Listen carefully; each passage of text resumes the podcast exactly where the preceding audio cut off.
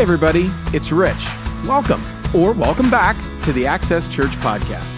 Hey, at the end of this episode, please take a moment to subscribe to our YouTube channel, where you'll find our complete Sunday experience with music, as well as great content for kids and students.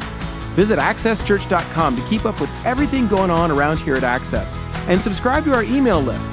We'll send you helpful suggestions each week designed to help you make friends, grow in faith, and live with purpose. Most importantly, I hope the following presentation inspires you to take your next step in your faith journey. Enjoy.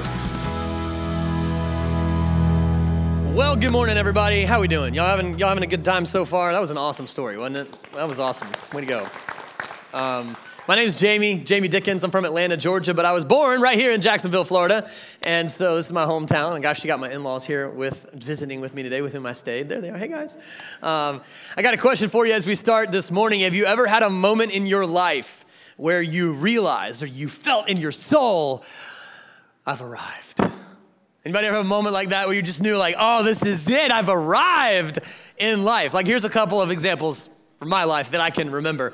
I remember the first time I got my license and drove by myself in my car. I was like, I've arrived, baby. This is something I've been dreaming about for a long time. You know, you, some of you remember that feeling. Uh, I remember going to college at the University of North Carolina. Go Tar Heels. Uh, eked out a win yesterday.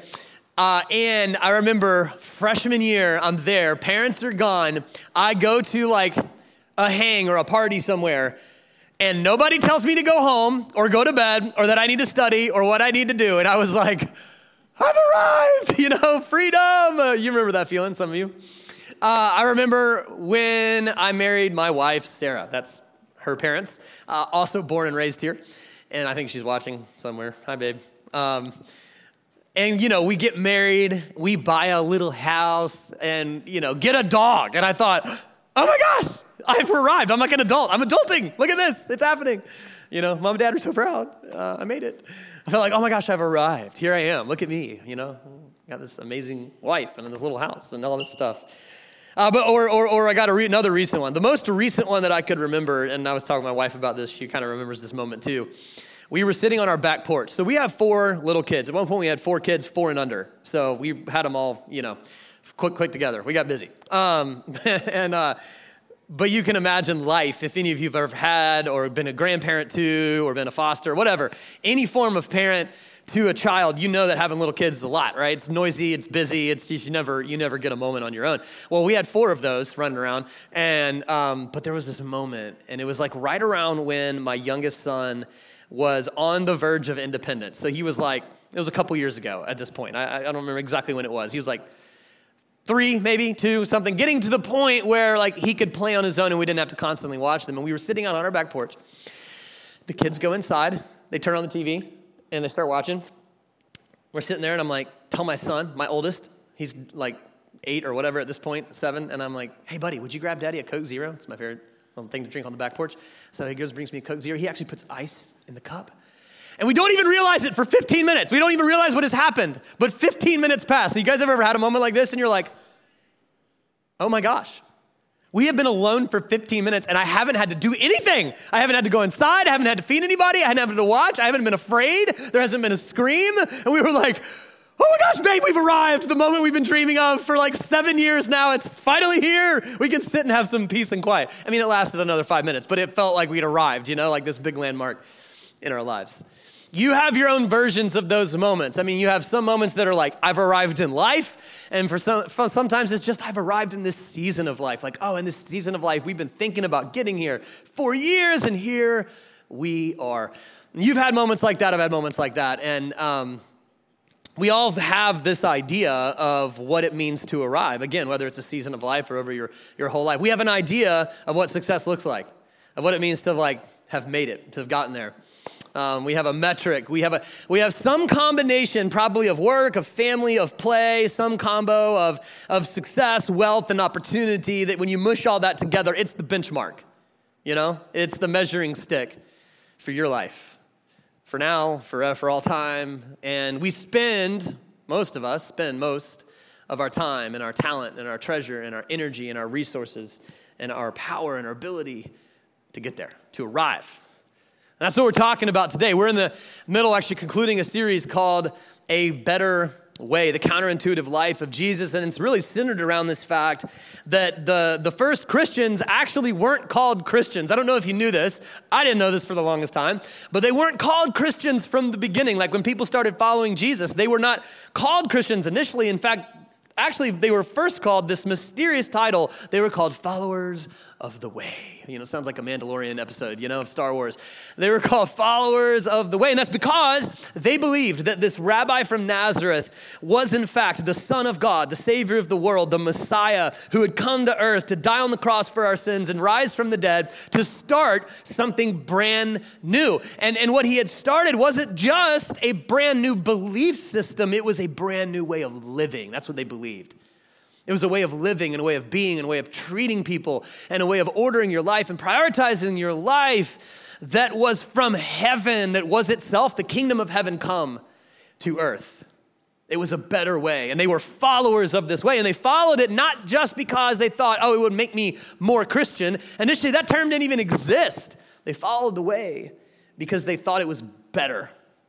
They thought it was better. They thought it was better for their lives. That their lives would be better, their marriages would be better, their children would be better, their careers would be better, their hearts would be better and more healthy, their minds and their souls would be better. I mean, they just believed if they would follow the way of Jesus, that it would go better for them, for their lives, their past, present, future, and for their souls. And, and after all, that's what Jesus had taught. This wasn't something they made up. Uh, at the end of his most famous sermon, the Sermon on the Mount, his manifesto on the way, the way that he was coming to invite us all to follow, uh, that he preached probably everywhere that he went. Most scholars believe that the Sermon on the Mount was not a one off, it, was an, it was an every off. Everywhere he went, he preached the sermon. Uh, at the end of this sermon, he preaches the famous parable of the broad road and the narrow road. And this is what Jesus taught everywhere that he went. He said, Hey, there, there's a broad road. The broad road, do you go to it, uh, broad is the road that leads to destruction. It's like, hey, there's like a eight lane highway, okay? It's well lit, it's well advertised, and it is well traveled. I mean, rush hour is packed on this road, and, and a lot of people are on it, and it looks amazing and it's well lit and well advertised, but the thing is, it leads not where you want to go. It leads somewhere that you don't want to go. It leads towards regret and pain and loss and the life that you weren't created for. But Jesus says, actually, on the other hand, what I've been talking about this whole sermon is the other road. It's a different road. It's this, it's the narrow road. This is the narrow is the road that leads to life. There's a narrow road. It's not well lit, it's not well advertised, and not a lot of people are on it. But he says it leads to life. This is the one that leads where you are hoping to go, towards the life that you are hoping to have, the life that you've been dreaming of having in this season of life and in the one you're going to be dreaming about in the next. And it's the life that I created you for. And He is inviting us to follow Him in the way, in the way of the narrow road. That's the concept, to the context of this series that we're, we're, we're doing. And, and it's not just that Jesus is inviting us to follow Him. Um, if you are a Jesus follower, you know, those of us who are Jesus followers, it's a little more than that. He's actually commanding us to follow Him. He's saying, Come follow me. Don't just believe in me, though that's certainly the starting line. Come follow me. I'm commanding you, come follow me. And, he, and here's why. Because what we believe makes all the difference in eternity, right? God so loved the world, he gave his only son. Whoever believes in him shall not be lost and not perish, but have eternal life. What we believe makes all the difference in eternity. But here's the reality, and here's where a lot of us, I think, and I needed to tune into this fact that what we, how we walk makes all the difference in the community. How we walk makes all the difference in our lives. How we walk makes all the difference in our marriages. How we walk makes all the difference at work or at play or with your friends or with your kids or with, you know, whatever you have going on in your life. Of course, yeah, what we believe makes all the difference in eternity, but Jesus is like, no, there's, there's like a whole nother massively important thing. How you actually walk makes all the difference in your life and in the lives of those around you right? So this isn't just something that we believe, it's someone that we follow. And Jesus said, hey, you got to come follow me on the narrow road. So, week one, a couple weeks ago, uh, we talked about the way of love that Jesus is inviting us to follow him on a narrow road of the way that we treat other people. And uh, if you missed that, go back and watch that. And today, uh, as my intro is suggesting, Jesus, uh, I want to talk about what Jesus has to say about how we measure our lives, how we know when and if we have arrived at where we are supposed to have arrived. Because it does, turns out Jesus has a lot to say about um, what you are shooting for in life. where you are trying to get in life, like who you're trying to become, where you're trying to get to, the, the, the things that you're trying to accomplish, that combination of whatever it is work, life, play, assets, success, opportunity, travel that you have in your mind of like, oh my gosh, babe, we've arrived, you know? Jesus has something to say about that. And, and, and as is so typical with Jesus, there's a way that everybody else is doing it, and a way that everybody else approaches it, and a way everybody else is thinking about it. And then there's Jesus' way. And they're not the same. And his way, in just a second when I say it, even though some of you may have heard it before, it's gonna sound, oh, that's so narrow. That's so difficult. Oh, that's, that's so challenging. That's so countercultural. That's even so counterintuitive. But Jesus is saying, I'm telling you, it's better. It's better. Come follow me on it. And I think this way that, that that he is inviting us to follow him in when it comes to our lives and how we measure them is so vividly and powerfully demonstrated in a conversation that Jesus had with two of his closest friends, two of his closest disciples, the brothers James and John, after whom I'm named. I'm James. My brother is John. Uh, those two brothers, disciples of Jesus, they have this uh, conversation with Jesus where um, they ask him a question. You can go ahead to that, that, that verse. He says, Then James and John, the sons of Zebedee, they came to him and they say, Teacher, sorry, my mic's popping. Let me see if I can adjust this. They say, Teacher, um, we want you to do for us whatever we ask, which is a funny way to ask it. Um, this is totally how, has, have any of your kids ever asked you this question? Like, hey, hey, hey, my, dad, will you, uh, will you do whatever I say? Will you do, will you do something for me? Will you do me a favor? What do you always respond with? You can talk in church, I think. It's okay. Uh, what do you always respond? Hey, will you do me a favor? Yeah, yeah, what is it? I mean, this isn't a blank check moment, son. This is not happening. Um, so, but they, they tried to, the oldest trick in the book, you know, they tried to put, no, go back, go back. They, uh, oldest trick in the book, they're like, hey, will you do whatever we ask? Uh, and also, there's also a little detail that um, Matthew includes. He said, these guys also brought their mom along. it's like, oh man, hey mom, will you come like ask Jesus something for us? It's like, I guess they were millennials, but I don't know. Um, just kidding, millennials. I'm just kidding. I mean, sort of. Uh, but they, uh, they have this moment, and, and Jesus uh, says, you know, says this. Well, says, well, what do you want me to do for you? He asks. He's like, well, you know, tell me first. And they go on, and here's what they, here's what they say. They say, uh, they replied, Let one of us sit at your right and the other at your left in your glory. Now, I don't know if this is what you would have thought to have asked Jesus, but these boys are Jewish boys. And like any good Jewish boys, they believe that Messiah is going to come one day and reign on the throne of David in Jerusalem forever. And they believe that Jesus is that Messiah. It would be like if you were adjacent to someone that you knew was going to be president of the United States one day. And that's what they believe about Jesus. And so, what they're doing here is they are in, in anticipation of that. They're like, it's going to happen any day. Uh, in anticipation of that, they are trying to secure a preferred future of power and access and authority and connection and opportunity. And they're, I mean, of course, sure, it's going to come along with a lot of wealth and a lot of prestige and fame. They're like, hey, Jesus, when you take the throne, someone's sitting to your right and someone's sitting to your left. Can it be us? Because, you know, we're your boys, right? Forget Peter. He don't even like Peter. He's annoying. Us. That's what they're doing. And Jesus' response to them is what I want to look at today. This is where he teaches them a lesson that I think he wants to teach you and me that would change the rest of their lives and should change ours. And if you're a Jesus follower, he's expecting it to change yours if it hasn't already. Uh, when he responds to them, first he directly addresses the ask. He says, Hey, you don't know what you're asking. Jesus said, Can you drink the cup I drink or be baptized with the baptized baptism I am baptized with? This is a little cryptic way of saying, um, Are you sure you know what you're asking of me? You want to share in my glory? Yeah, everybody wants to share in the glory. Are you also ready to share in my suffering? Because he knows that they have no idea that, like, yes, Jesus is headed to resurrection and to being the King of all kings, the name of all names but there's a little bit of a storyline in between here and there. He's about to go to Jerusalem to be crucified and falsely accused and, and, and killed. And he's like, hey guys, I know you want to share in my glory. Are you like also ready to share in my sufferings? Because those things are a package deal. I don't know that you know what you're asking for. You sure? And they, of course, are naive. They don't know what's about to go down. They, they, he's been trying to tell them, but they don't get it. They have this one idea of Messiah, like, we're taking over, it's gonna be the king, yeah, you know. And so they're like, oh, yeah, dude, we can, we can, we totally can. We're, we're totally in. And of course, Jesus understands. They don't, they don't know what they're asking and they don't know what they're saying yes to. But there's also this moment where he kind of checks himself or pauses for a moment because, you know, he at the same time, as we believe as Christians, he's God. He's not just man, he's God. And he knows both of these young men's future. He knows that James will, not too many years from now, be executed by Herod. He knows that John will be persecuted his entire life, end his life in exile, uh, persecuted for proclaiming Jesus as Messiah. So he knows that they're going to suffer for him. And so you can imagine the sadness and the pain and the, the heartache with which he says the following phrase. He says, Well, you know, you will drink the cup I drink, and you will be baptized with the baptism that I'm baptized with. A little tongue twister there.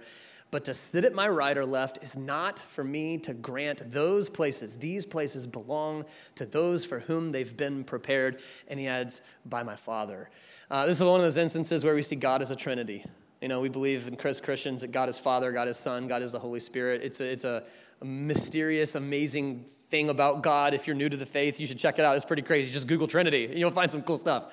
Um, but what Jesus is saying, Jesus, God the Son, is saying to these guys, hey, what you're asking, is it mine to give? That's decided by God, my Father.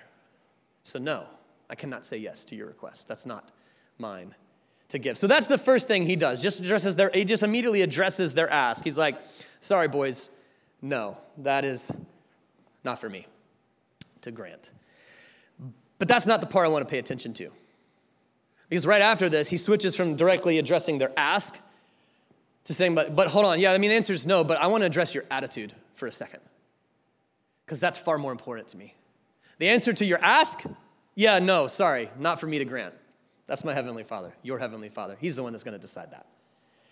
But if I may, I'd like to address your attitude, because that's a far bigger problem. Jesus, more than he wants to address their ask, he wants to correct their attitude, their, their, their specific definition of what it means to arrive. Jesus, you know what we want most in life? If we can ask you for anything, give us your right, give us your left, give us your power, your access, your authority. We want to climb with you to the top. And Jesus says, hey, time out. I want to talk about that because that is not my way. That's not my way.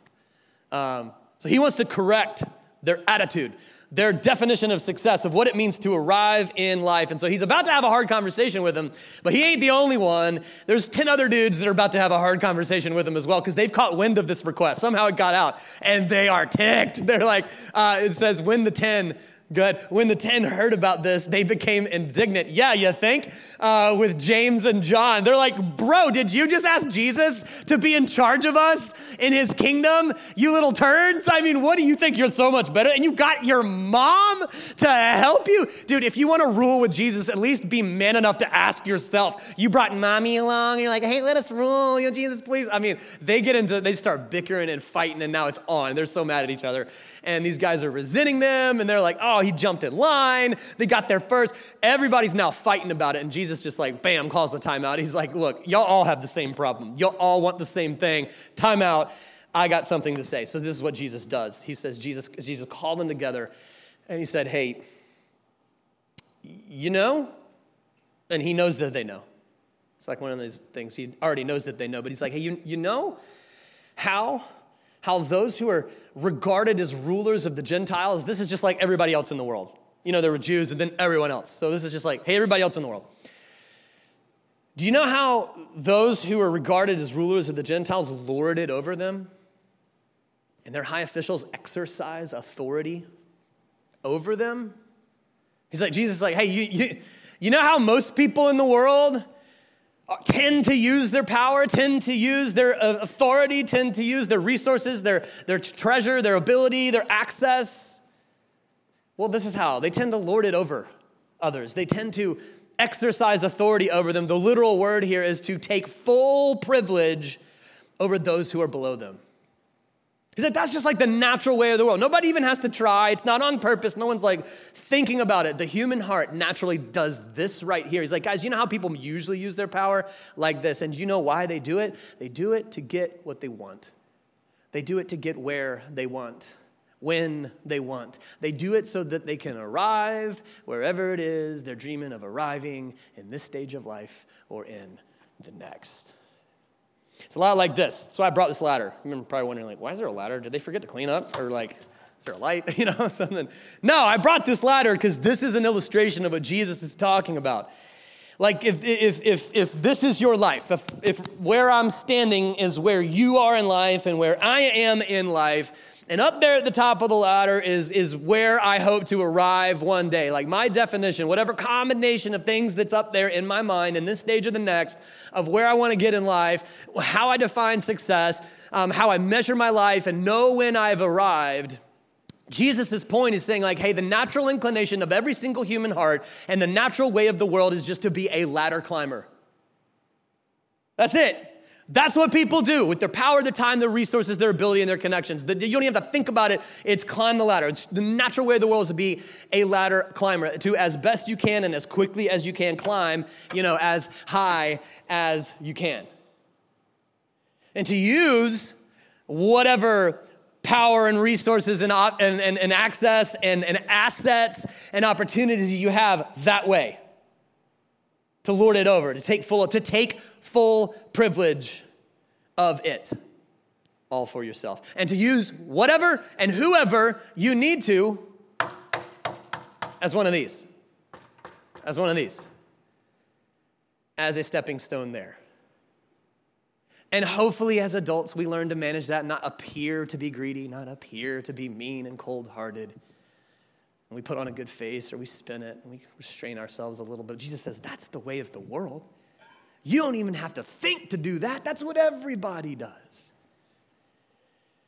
He said that's how the world does. They're ladder climbers, but that's the broad road. That's the broad road. And yes, it is well traveled, it is well advertised, and it is well lit, but it does not lead where you want to go, or where you want your family to go, or where you want your kids to go, or where you want your career to go. I know you might think that it does, but it does not. It leads to destruction. And how do you know? Come on, we know this. You know this. Have you ever put one of your kids in charge of their other siblings? yeah, that laugh means they have. Um, I tell you what, the moment I put one of my kids, especially like one of my two oldest, in charge of the other siblings, it is shockingly hilarious how quickly they start using their newfound power for selfish gain. Isn't it amazing? I mean, you give it like, I mean, five minutes is generous. It might be five seconds. And all of a sudden, they're like, I am in charge, like, dread me, oh, you know, and they start using their power for their own gain, me first and not you, and my turn, and you're in timeout, and you're like, whoa, you know, that went south really quick. Everyone's crying. This is awful. I mean, you've seen this happen if you've ever put a little kid in charge of their peers or their siblings. And obviously, it's not just um, kids, it's why it's adults too. It's why in our government we have a balance of what? Yeah, power. Why? Why do we need a balance of power? Because this is the natural way of the world. This is the natural inclination of the human heart. So you need a balance of power because when somebody alone has the power, things tend not to go well. That's why when you call a, when somebody calls a world leader a dictator, we're like, ooh, that's an insult. Ooh, nobody wants a dictator. Oh, that country has got a dictator. Ooh. Why? Because we intuitively understand that that phrase, that absolute power corrupts absolutely, is true. Didn't come from our wisdom, it came from Jesus.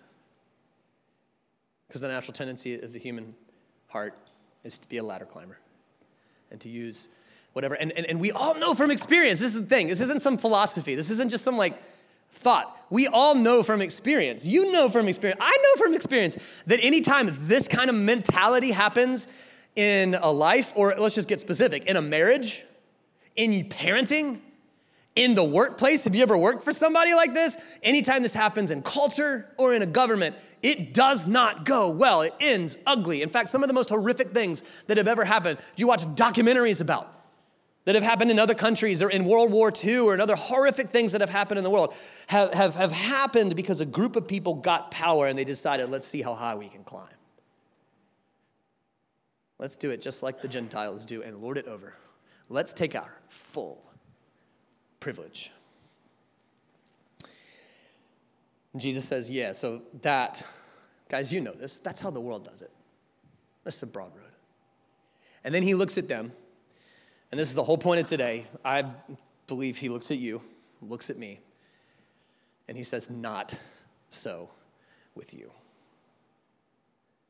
Not so with you. Not so with you. I'm calling you to a different way. I'm calling you to a better way. I'm calling you to a much more narrow way. And he says this instead, here's, here it is, here's the way. Instead, whoever wants to become great among you, you might have heard this before. This is a famous verse. Famous verse alert. You should memorize this one. Instead, whoever wants to become great among you must be your servant. Highest, lowest. Whoever wants to become great among you must be your servant. In case you didn't get it the first time, let me reiterate. And whoever wants to be first, highest, must be, and then he goes, he really goes for it. The slave of all, lowest. Jesus said, I want you to flip this whole thing on its head. That's my way. Flip it upside down. The whole thing. Flip the whole thing upside down. And I know if you're anything like me, already, you're like, I'm already anticipating where you're going. You're already arguing, I bet, because I would be, and I kind of am even right now. You're like, well, Jesus, wait, wait, wait. Are you saying you don't want me to be great? Are you saying you just want me to like not try? Are you saying you just want me to be mediocre and lame and weak and like blend in? And I mean, good night. Are you seriously? That's what you're suggesting? And the answer is no, that is not what we're suggesting. Don't miss the verbiage here. He's saying, yes, I want you. Go be great. I created you to be extraordinary. You're made in the image of God. I've made you with beautiful, amazing, incredible things hardwired into your brain, your heart, and your soul. Yes, I want you to go be great, but I just want you to redefine what it means to be great.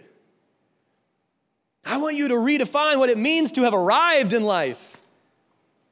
Change the measuring stick that you got for the season of life that you're in. Because here's the deal you haven't arrived according to Jesus, you haven't arrived when you've climbed the ladder, you've arrived when you've become one.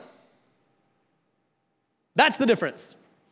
You haven't arrived when you've just climbed the ladder. Jesus is like, no, you've arrived in life when you have become one. You don't become great by just climbing the ladder, you become great by becoming the means by which others climb. You don't become great by just simply being the greatest, you become great by becoming the servant of all, by deciding that whatever power I have, resources I have, access I have, authority I have, connections I've got, assets that I have, they aren't just mine to leverage, they're mine to lend out.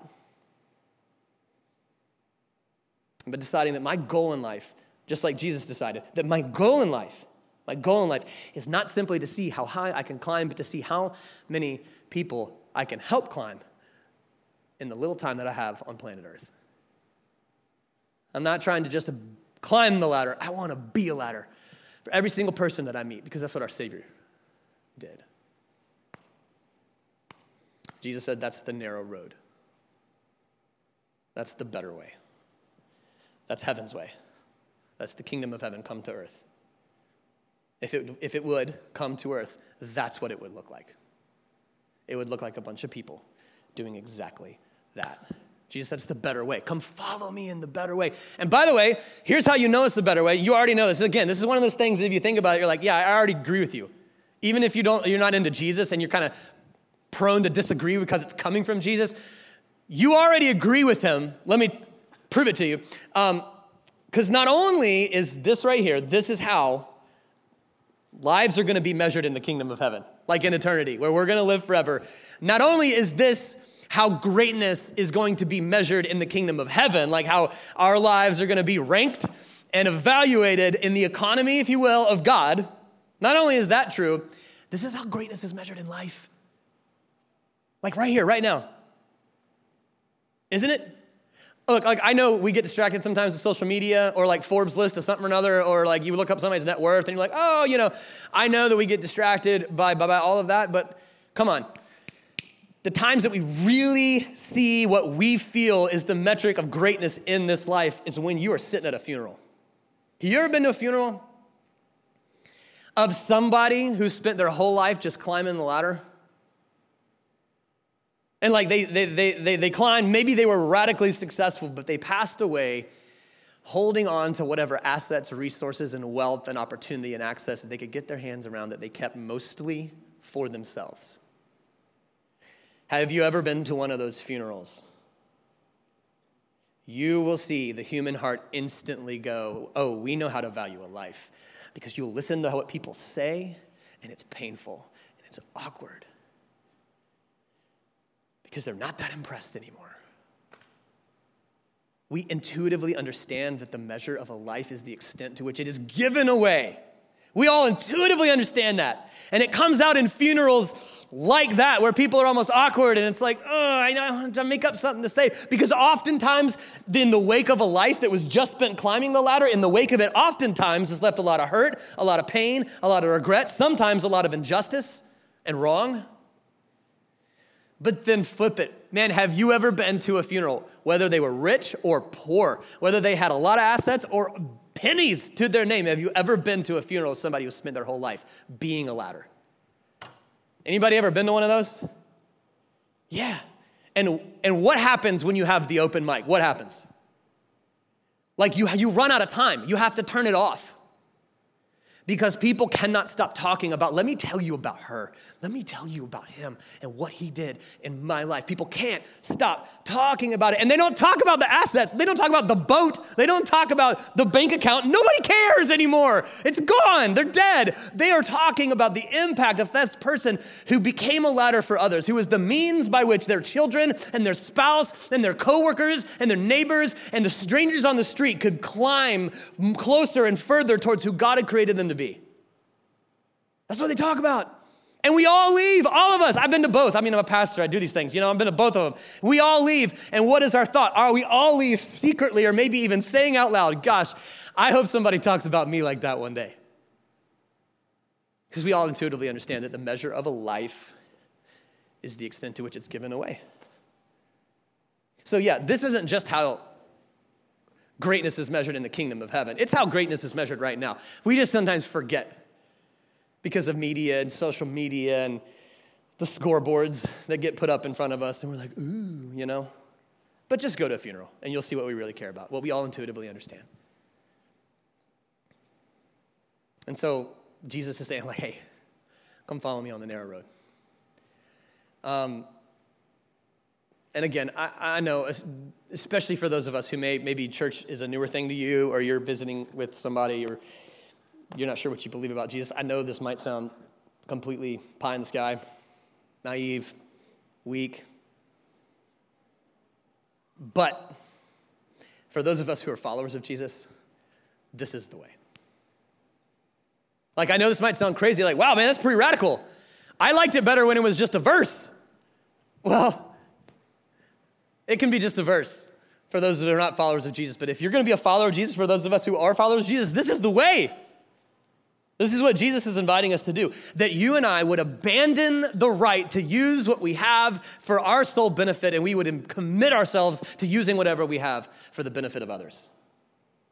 That we would, we would abandon the right to be a ladder climber just like everybody else and we would commit ourselves, we would bind ourselves to the calling of Jesus to be the ladder by which others can climb. This is the way. And, and, and here's why it's not just an ask, it's a command from Jesus. Here's why he has the authority to make that on your life and my life, if you, those of us who are Jesus followers, uh, because it's what he did. And this is how he ends. This is the last thing he says. Just in case the bros around the circle that day were like, mm, we'll just skip this one. This one is, nah, we're not going to do this one. He goes, all right. Well, just in case you, you need extra clarity here, um, for even, the Son of Man did not come to be served, but to, to serve and to give his life as a ransom for many. The creator of the universe, to whom belongs all authority and power, who could in one moment bring all the armies of all the nations of the world to nothing, who could gather all the riches of planet Earth at his feet and they would be trinkets to him. He made himself nothing. And he died on a cross for your sins and for mine. He came not to be served, but to serve And he said, You, Jesus followers, go and do likewise. Follow me. This is my way. It's a better way, but it's a narrow way. So that's my question for us today. Simply this. Um, and it's in the name of, let's not make this just a verse. Like, oh yeah, I like that passage. I mean, I like it too. I'm a professional Christian. I like this stuff. This is easy to like, it's really hard to do because it's so counterintuitive and it can be very costly. But this is the way. This is the way. This is what makes us irresistible. This is what makes us different in the community. What we believe makes us identifiable. How we walk is what makes us irresistible to a culture that doesn't go to church, that doesn't think about Jesus, that's wondering, like, wait, why should I give an hour of my Sunday? Why should I read this book? Why should I, why should I worship this God? What we believe makes us identifiable. Oh, you're a Christian. How we walk makes us irresistible. And so the question I would love for you to ask, and that I'm going to ask this week of myself, is just simply this Who needs you to be a ladder? Who needs you to be a ladder? Who needs you to pivot a little more from being a ladder climber to being a ladder yourself? Who needs you to be a ladder? Is it at home?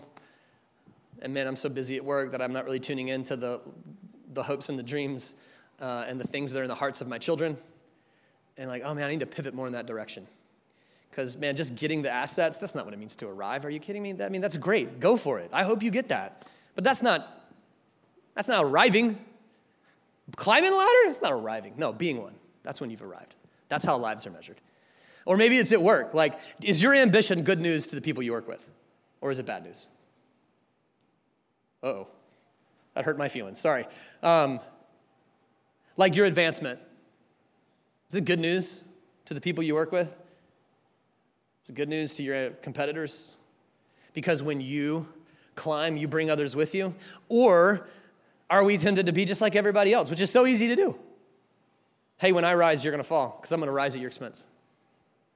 That might be a place to start thinking who needs me to be a ladder? Who needs me to pivot a little more from climbing to being? Or maybe it's here at church. I mean, there's so many opportunities for like that's one of the reasons the body of Christ, the ecclesia, the gathering of Jesus exists to be this for the community. That we're going to be people that join our Savior and getting low. All right, hey, we'll be the ones to get low. We'll go down all the way, and we will be the means by which you can climb, either meeting your needs or finding Jesus or uh, helping you get through a tough season or whatever. We'll be the ones. Climb right here. You can step right here. That's the church. It's one of the huge functions of the body of Christ is to be a ladder. And, and in this season, you guys have some great opportunities to do that. I mean, every Sunday you have great opportunities to do that. Volunteers that ran around in cars with, at, what was it, Chaos? Anybody in the room, was that Chaos? Sorry, Amazing Race. Somebody told me it was called Chaos, but uh, I mean, it's because that's what it happens. Um, guess what you're doing? You're letting some high schoolers leverage your faith and your time and your wisdom and your experience and perhaps just your open arms to climb towards where God is calling them to go. How extraordinary. How extraordinary. That's how, that's how greatness is measured. So I don't know where it is, but I think that's a great question for all of us. Who needs you to be a ladder? So that's the invitation to this whole series is to join Jesus on the narrow road. We're going to close with a song, um, and I love the lyrics of it. It says that your word is a lamp unto my feet. Your way is the only way for me. It's a narrow road that leads to life and I want to be on it. So I hope that's your prayer. I hope that's something you'll explore this week or this month. How can I take what I believe and translate it into how I walk? I'm going to walk the narrow road of Jesus. Let me pray for you and we'll go. Heavenly Father, um, thank you so much for um, how this church is already a ladder upon which so many people in the community are able to climb towards your will for their life, towards um, what you created them for. I pray that we would all be convicted of this enough to start asking that question, like, who needs me to be a ladder? And that we would do it. And uh, not out of obligation, but out of joy, because that's how greatness is measured. We would all want to be great. We would all be like hungry to be great. But we would just take our cue from you, Jesus, that greatness is found when we flip it upside down and we become the servant of all. We're not just climbing a ladder, we're being one. So help us do that and get this right because not only do we want to be blessed and experience the life you've created us for, we want our community to look over here and go, What is that? That is awesome. That's better than what I got going on. That's a better way of living. Let that happen right here, right now. In Jesus' name, amen.